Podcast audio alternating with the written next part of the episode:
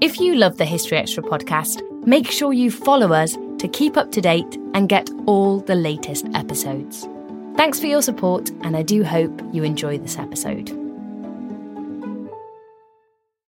This episode is brought to you by Indeed. We're driven by the search for better, but when it comes to hiring, the best way to search for a candidate isn't to search at all. Don't search, match with Indeed. Use Indeed for scheduling, screening, and messaging so you can connect with candidates faster. And listeners of this show will get a $75 sponsored job credit to get your jobs more visibility at Indeed.com slash History Extra. Just go to Indeed.com slash History Extra right now and support our show by saying you heard about Indeed on this podcast. Terms and conditions apply. Need to hire? You need Indeed. When you need mealtime inspiration, it's worth shopping Kroger, where you'll find over 30,000 mouthwatering choices that excite your inner foodie. And no matter what tasty choice you make, you'll enjoy our everyday low prices, plus extra ways to save, like digital coupons worth over $600 each week. You can also save up to $1 off per gallon at the pump with fuel points. More savings and more inspiring flavors make shopping Kroger worth it every time. Kroger, fresh for everyone. Fuel restrictions apply. This episode is brought to you by Twizzlers. Long day, late night, feeling a little bored. Twizzlers is the ultimate sidekick for any moment of the day, no matter what kind of day you're having. The perfect level of sweet and a fun excuse to sit back and relax. Unwind with Twizzlers. To buy now, visit Hersheyland.com slash Twizzlers. Another day is here, and you're ready for it. What to wear? Check. Breakfast, lunch, and dinner? Check. Planning for what's next and how to save for it? That's where Bank of America can help. For your financial to-dos, Bank of America has experts ready to help get you closer to your goals. Get started at one of our local financial centers or 24-7 in our mobile banking app. Find a location near you at bankofamerica.com slash talk to us. What would you like the power to do? Mobile banking requires downloading the app and is only available for select devices. Message and data rates may apply. Bank of America and a member FDIC.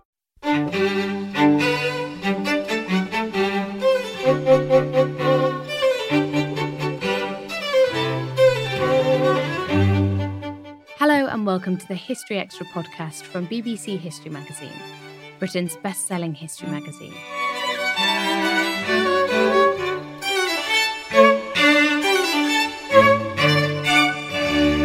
I'm Ellie Cawthorne.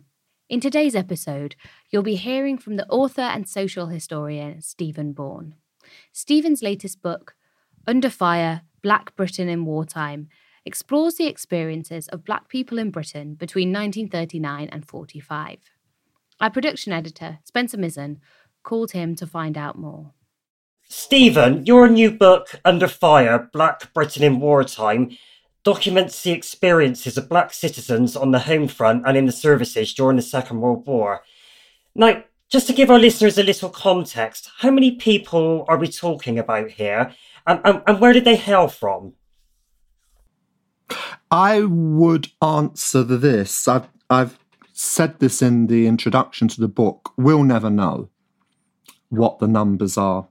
Statistics in relation to black people in Britain, black people in the armed services in the Second World War.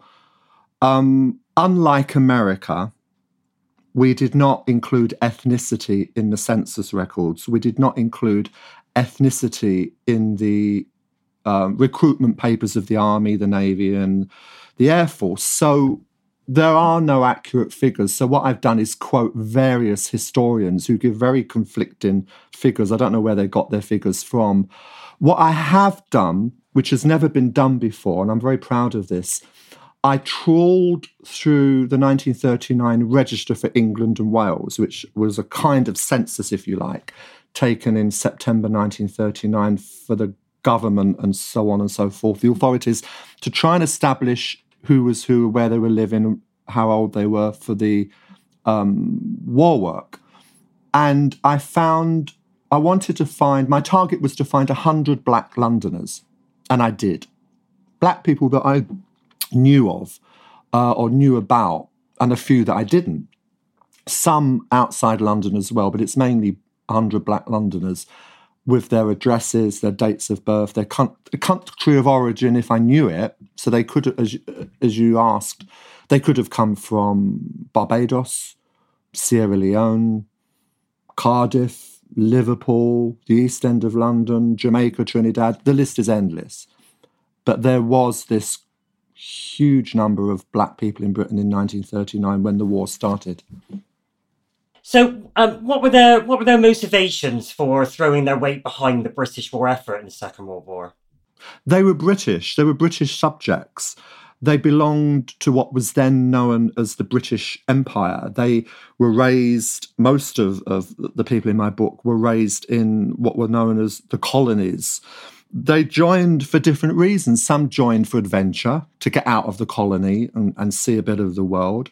Some joined because they believed in supporting the mother country. Some joined because there may have been a way of reinforcing their argument for independence. Of course, independence came much later after the war, but it was a move in that direction. But as when I interviewed Sam King, um, who was a Jamaican who joined the RAF in 1944, he said, Stephen, there was no choice. We had to join because either, he said, the British Empire was bad. He said, but it wasn't as bad as Nazi Germany. And I think I kind of feel that, and other uh, eld- black elders that I interviewed said the same. They did. You know, that surprised you that they said that? No, because we don't realise that they were part of the British Empire, and the Nazis would have overrun their islands and their countries. Um, Sierra Leone, Nigeria, all these places, Barbados, Trinidad, they would have been occupied by the Nazis. And who knows what would have happened to them, but it wouldn't have been very pleasant. So, yes, absolutely, I understand why they joined up. And what was their perception of Britain before um, they joined up and came to Britain? Well, again, it would have varied depending on what the outlook of the individual was. Some were just enamored of the king and queen and the mother country. That was the way they were raised. But others were more politically motivated and wanted better treatment uh, uh, in their own countries and better job opportunities and education. I mean, don't forget, in the colonies, they had a British education. They were taught the same as kids in Britain. So they would have learnt about Queen Victoria, which is where the term mother country apparently came from. That's what some of them told me. So they never had a chance to learn about the history of their own countries, their own islands. And so, but that's not to say they were all blind and just went into this blind. They, some of them were, were politi- very political and wanted independence and wanted to get rid of the British. And this was, if they could show that they were as good as the white man and the white woman um, in the armed services and could do the job, then that would strengthen their argument for independence. So there was a, for some, there was a very strong political motive. And um, what about the black people who didn't come from the colonies but actually lived in Britain when war broke out? I mean, what was it like for them? It was the same as it was for everyone else in Britain. They were up against it. They they knew they would have to fight join up and fight or join different roles on the home front, stretcher bearers, air raid wardens.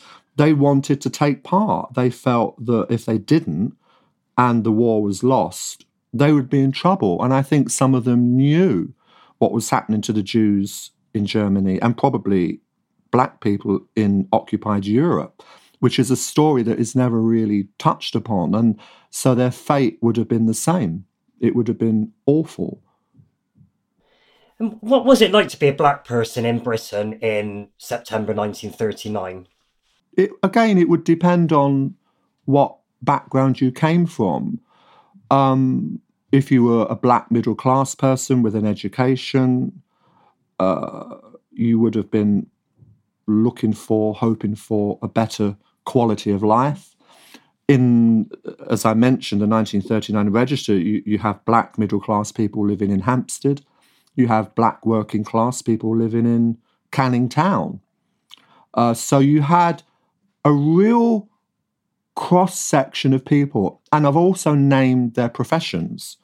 So you've got everything from hospital cleaners to doctors. I mean, it, it was a real cross section of class backgrounds and job um, occupation backgrounds. So it, it so they were as similar to the British people. I mean, the same as. Sure. Now, now this story is a, a, a, kind of a personal resonance for you, doesn't it? Because, um, as you note in the introduction to the book, your is it your adopted aunt Esther? She was a black black woman who gave up her job as a seamstress to become a, a fire watcher during the war. Now, I wonder if you could uh, just elaborate on that a little bit. Aunt Esther was uh, a black Londoner, working class um, background, born into a very tight knit working class community in Fulham, in West London. And my great grandmother was white, but she was the matriarch, the mother figure in that community, and she knew Esther from when Esther was born. Esther's father was a Guyanese labourer. Her white mother died when she was very, very small. She didn't know her. Um, there was a tragedy in 1949 when her father was killed in a tragic accident during the at the height of the London Blitz. So Granny said to Esther, "Look, you've got no family. Come and come and live with me, love." Um, we're going to the air raid shelter together. And so Esther became part of my family in 1941. But my family knew her because they, all, they were neighbours. They all lived together. But these working class communities were very tight. They were like an extended family anyway. But Esther never met any of her Guyanese relations until long after the war. But it but she didn't really have any problems in that community. She she worked as a seamstress but in and she loved that job. She'd done that since leaving school. But in 1941, the same year she moved in with Granny, she would have been in her late 20s and she was what they call a mobile woman because she wasn't married. So she had to give up her job as a seamstress and do war work. Her war work was actually hospital cleaner. She was a cleaner at Brompton Hospital. She cleaned the forces ward and she would laugh her head off when she told me about the pranks that the RAF boys used to get up to with her. And and then in the evening they would say to Esther, "Can you go and get us some fish and chips when the matron's off duty?" so she would tell me these wonderful stories, this sort of camaraderie that she had. But her war work also entailed volunteering as a fire watcher on the roof of Brompton Hospital. And when I asked her about that, she said it, it was scary because the incendiary bombs are drop in fire bombs and, and and she had to deal with all of that. How much racism did black people um, encounter during the second world war? I mean what, what kind of reception did they get from the from the wider british public? I would say as i've said in the book on the whole uh, although there were racist attitudes some of them quite virulent um, I use the example of the vicar's wife in Weston-super-Mare, which is a horrible story, but the villagers would not entertain her racist views. I would say, on the whole, for the duration of the war, the British people, with some exceptions, embraced the West Indians and the West Africans that came to this country to support them in wartime because they most of them would be in uniform and that really helped break down the barriers. The same thing happened when the thousands and thousands of african american gis came to this country and were treated appallingly by the american military. They were segregated the british didn't like that i mean you see we didn't segregate in the armed services i'm not saying the armed services were always perfect the raf for example would not recruit men of color until 1941 the Auxiliary Territorial Service, which is the women's branch of the army, would not recruit women of colour until 1943. There were these colour bars, as they were known then. We did discriminate. Um, but once black people were in uniform or were seen to be doing war work, whether it be air raid warden or stretcher bearer, they were respected, I think, on the whole.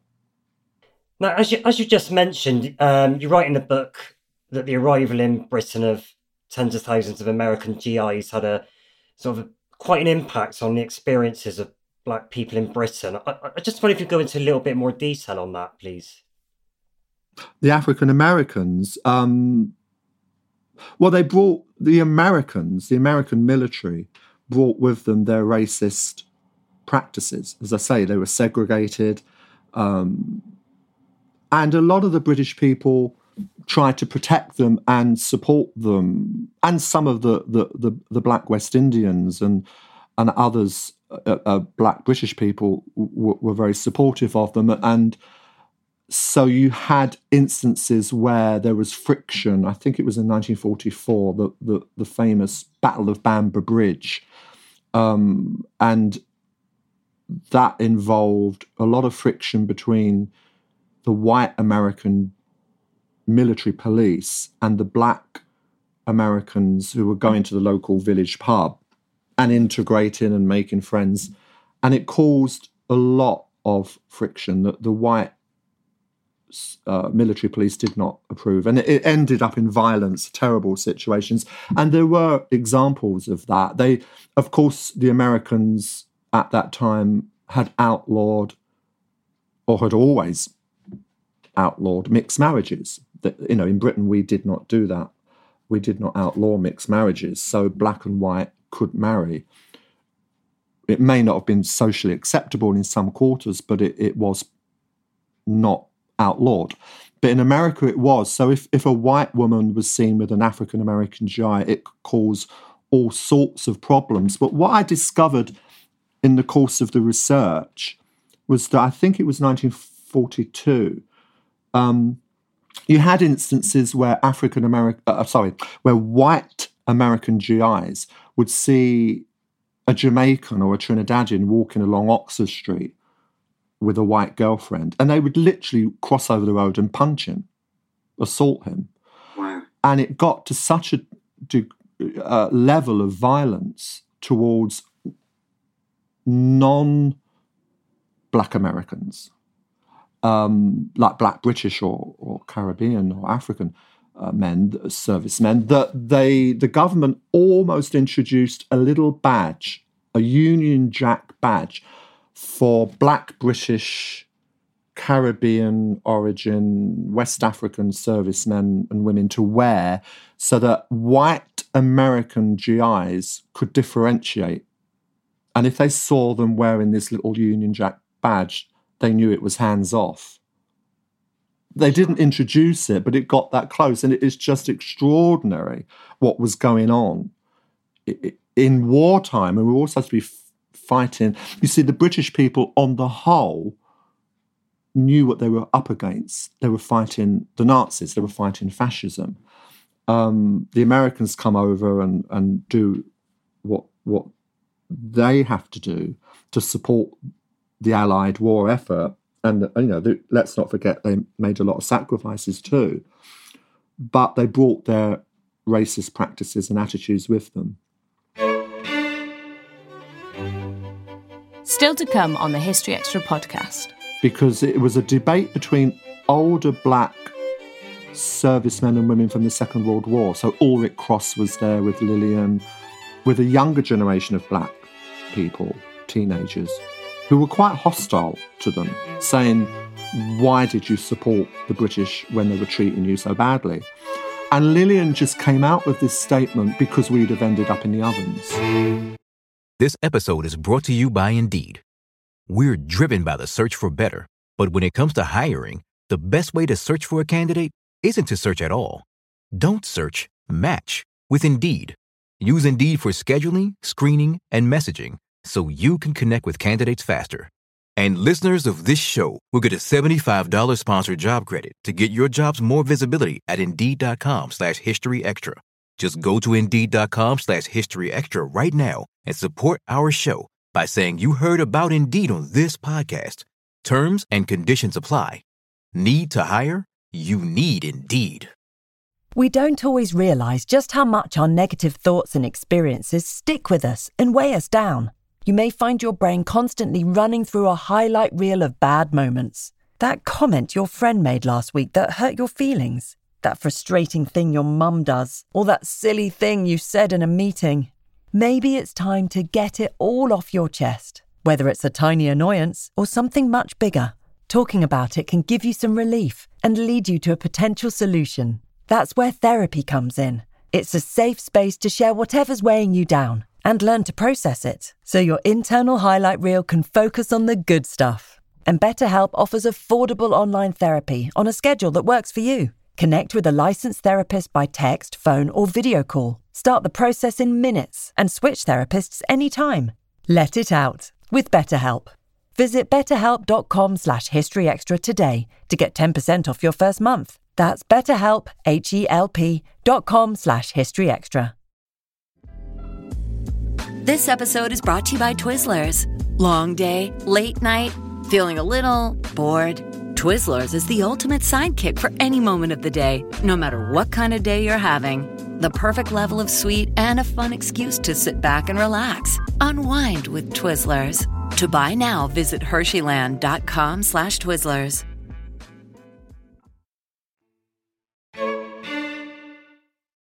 Okay, why, why, why do you think historians tended to um, ignore black citizens' experiences during the Second World War?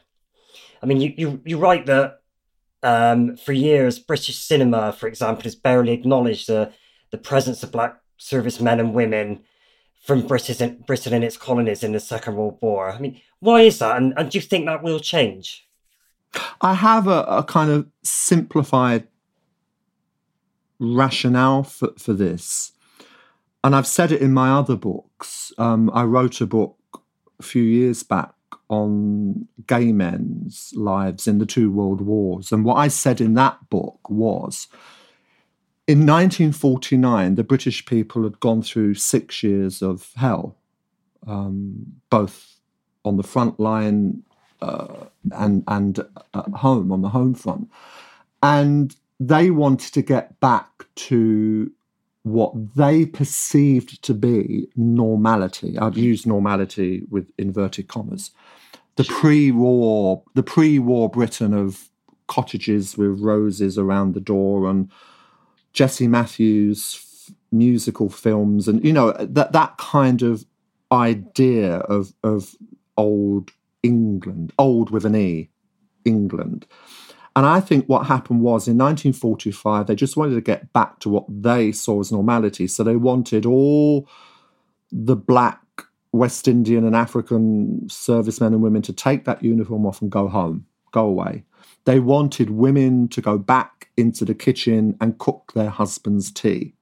They wanted gay men who were, by and large, accepted during the war, in spite of the law that would imprison them in, in many cases, they served with honor and were out.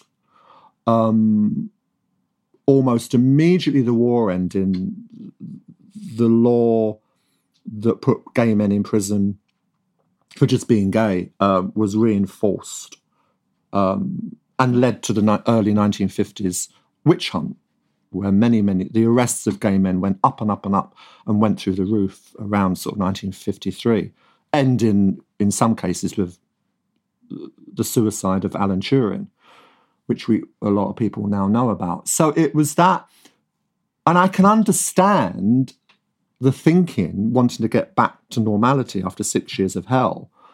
Um, so it then, but it, but it doesn't mean that it was acceptable. It wasn't acceptable. And then, of course, post-war, the lives of these people change. Women continue to want independence, gay men continue to, to want the law to change, and black people begin to return to this country, particularly those that had been here and served during the war from Windrush 1948 onwards. But unfortunately, when we had this whole spate of films in the 1950s, all these wonderful black and white films Dunkirk, Reach for the Sky, The Dam Busters. Oh, so many of them. Um, they would not portray black servicemen and women. And so we had black actors in this country, one of whom has just passed away at the age of 102, like Earl Cameron, wonderful actor who was in a lot of 50s British films were totally excluded from these stories. And that set a precedent, I think, that still continues to this day, which is why in my book I criticize um, Dunkirk, the more recent film of Dunkirk, because Christopher Nolan did not have not even one black extra amongst the soldiers on the Dunkirk beaches. And if anyone wants to say, well, there weren't any, I mean, prove it. But it's not a documentary, it's a fiction film. Have you heard of dramatic license? So I say all that in the book because I think we're still, filmmakers are still very shy of doing that, of, of representing those black servicemen and women in populist films about the Second World War. More generally, do you think that current events, recent events, and the the rise of the Black Lives Matter movement will accelerate the recognition of black people's role, not just in the Second World War, but in British history more generally?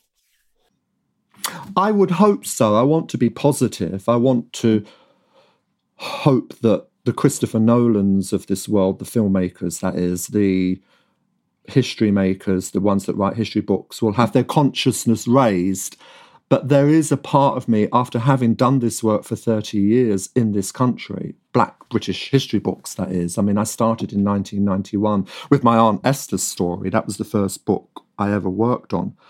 I there's a part of me that is cynical and feels no, because by and large, those people that make the films um, and write the history books are very, and I'm going to get into trouble for saying this, so I don't mean to be offensive, but they're very white and very middle class from a particular kind of perspective. They do need to have a sea change in their outlook and in their attitudes to this subject. And hopefully, Black Lives Matter campaign will raise that consciousness. But I want to see it happen. I want to see it happen. I want to see evidence of it, but that will take time. In a year's time, if you ask me that question, we may have the answer. But at the moment, I'm hoping it will change, but there's a part of me that feels that it, it, it, it may not, to the extent that we would like it to.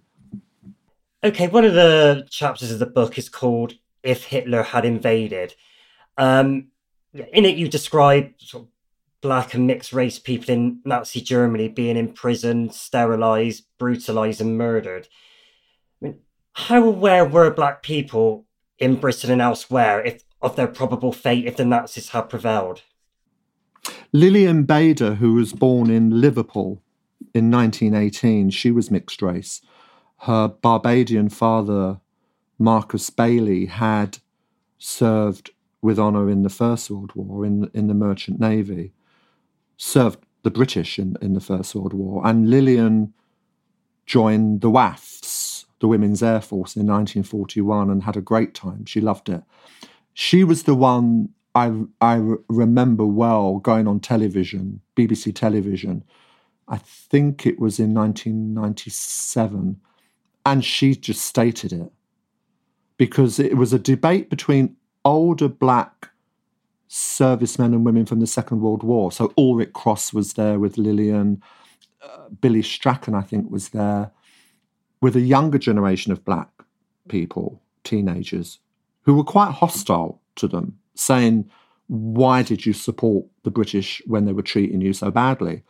And Lilian just came out with this statement because we'd have ended up in the ovens. And I thought, well, she's right. She knew what was happening. Um, not all black people would have known. Um, not many people were aware of the extent to which the Germans were doing this to, to people. But it wasn't just the, the Jewish community. I've mentioned gay men. Gay men ended up in concentration camps. But there were many people of African descent who were brutalized, who were incarcerated. Um, I was very good friends with a, a, lovely singer called Elizabeth Welch, who's in the book.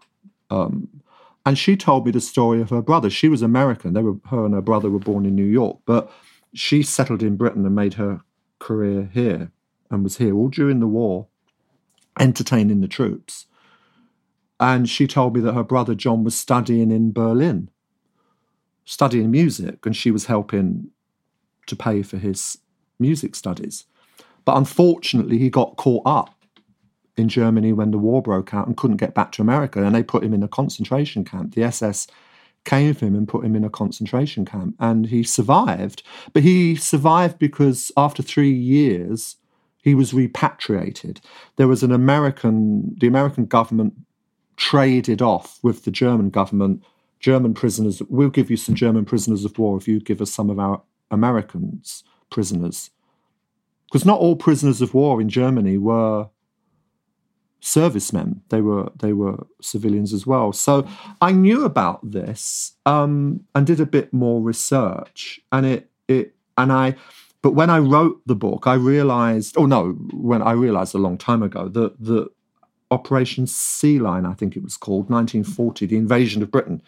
You know, we were that close. We were half an hour from France, half an hour from being invaded. But Hitler turned around and decided to invade Russia instead. We were lucky because we would have been invaded. And I started asking myself that question what would have happened to my Aunt Esther if the Germans had invaded? And that, and I did interview Norman Longmate, wonderful historian, who had written a book called If Britain Had Fallen to the Germans. And I asked him if he had considered what would have happened to the black British citizens. He said, No, I didn't. Never crossed my mind. So I decided to write that chapter in the book and pose that question. Okay, uh, Stephen, can we just um, talk about a couple of individuals uh, you mentioned in the book? Um, there's a guy called Ivor Cummings you describe as one of the most important and influential black men in wartime Britain. W- why is that? Ivor Cummings was born in Hartlepool of a African father and an English mother. Um, and he'd been quite politically active in Britain in the sort of 1930s, working with the uh, students and black students and a League of Coloured Peoples, and so he he was already uh, well versed in politics and and was quite grand. I, he has been described as being rather like Noel Coward. He was gay, um, but he was like a Noel Coward type gay, if you get my meaning. Uh, he was very grand, very posh, spoke with that upper class English accent, and and could could go places where a lot of black people couldn't. But what Ivor did, he became involved with the Colonial Office because we had what was known as the Colonial Office in London, and then and they would advise the government and advise civil servants on things that were going on with the black community in Britain. And so Ivor became very um, busy, you know, doing work with them. And a lot of black people would come to him with problems. So, for example, one of the things he did was he was approached by a group of West Indian men who had volunteered to come to this country to work in the East End of London in a war factory. Unfortunately, in the area that they were in, they were barred from the local pubs. No black men allowed, the colour bar. Unofficial, it wasn't in law, it was just one of those things. So they would congregate on the streets in the evening and, and socialize, maybe buy a few beers somewhere and and then the police would come and move them on, or at worse, harass them, or at worse, arrest them. So they were being treated very, very badly. And so they went to Ivor Cummings, um, and he did no more. He went down there. Some representatives went to see him at the colonial office, and he accepted their invitation to go and talk to these men. And as a result of that, this is just one of many, many, many things Ivor did. He went to see the chief superintendent of police in the area, you know, the air, chief air raid warden, because they were being evicted from air raid shelters as well by right. overzealous air raid wardens. And so he sorted that out, and he he became a kind of figurehead in Britain at during wartime that, that anyone could turn to for help any black person could turn to for help. There were others. There were others like Dr. Harold Moody and the League of Coloured Peoples. uh, Learie Constantine, and and they did amazing work during that period. And in fact, Ivor Cummings um, in 1948 was at Tilbury to welcome the Windrush passengers off the ship. And again, he's hardly ever mentioned in those Windrush narratives. And he's sort of known in some circles as the gay godfather of, of, of the black community in Britain. Could you tell us a little bit also about the uh, feminist poet and playwright Una Marson?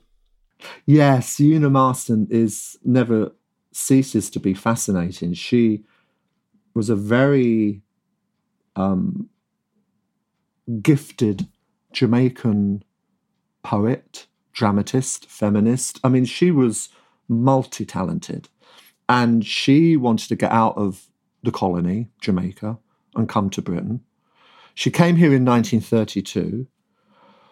By the time the war broke out in 1939, she was working for the BBC. She she was she was doing work on BBC radio and television the, the pre war television service, which of course ended when the war broke out. But most importantly, in 1941, the BBC appoint her producer of a long running BBC radio series called Calling the West Indies, which was broadcast to the, the North American region, because the BBC had then what was known as its Empire Service, so you had calling West Africa for the African service and calling West, the West Indies for the North American service, which included uh, the Caribbean. And she would put black servicemen and women in touch with their loved ones back home. So they would come into the studio, um, read out letters to their loved ones on air. She would invite famous black people, musicians, singers, Ken Snakehips Johnson, Elizabeth Welch, into the studio to sing or talk or and it was a marvel but most importantly uh, she started to introduce black literature into the program. So by the end of the war poets and literary figures in the caribbean were being given opportunities to read their poems their short stories on air.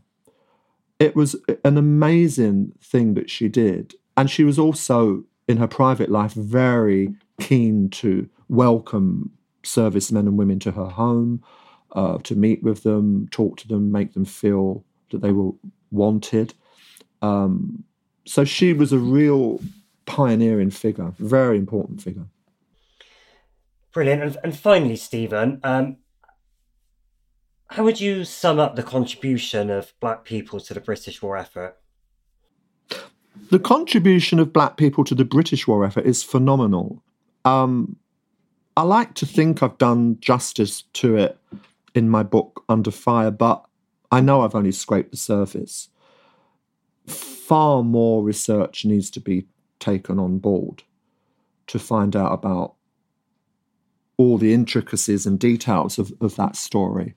My book, I'm not from an academic background, so people will be thrilled to know that there are no words ending in ology in my book.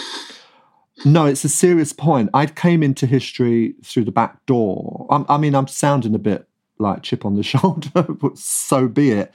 Um, no, I came into into it through Aunt Esther's story, my first book in 1991, um, and that was her telling her own story uh, based on recordings that I'd made, and that was published.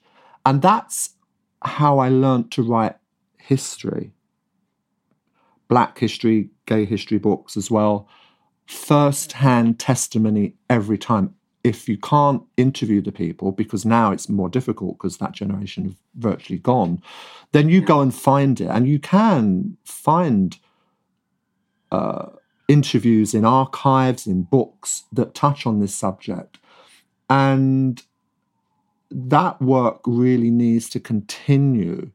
Um, maybe more institutional research needs to be done, but uh, but I'm glad in my book I've been able to highlight the narrative through their voices, with with contextualization for myself. and I, I hope I've achieved something of, of, of that in the book. But it's very important to me to stress that you don't have to go to Oxford or Cambridge to be a historian. I learnt that early on, thank goodness, and I've just carried on doing what I do in the best way I can. That was Stephen Bourne. Under Fire Black Britain in Wartime, 1939 to 45, is out now, published by the History Press. You can find plenty more on Black History and Black History Month on our website, historyextra.com. Thanks for listening. This episode was produced by Ben Hewitt and Jack Bateman. Tune in tomorrow when Turtle Bunbury will be telling me some stories from Irish history.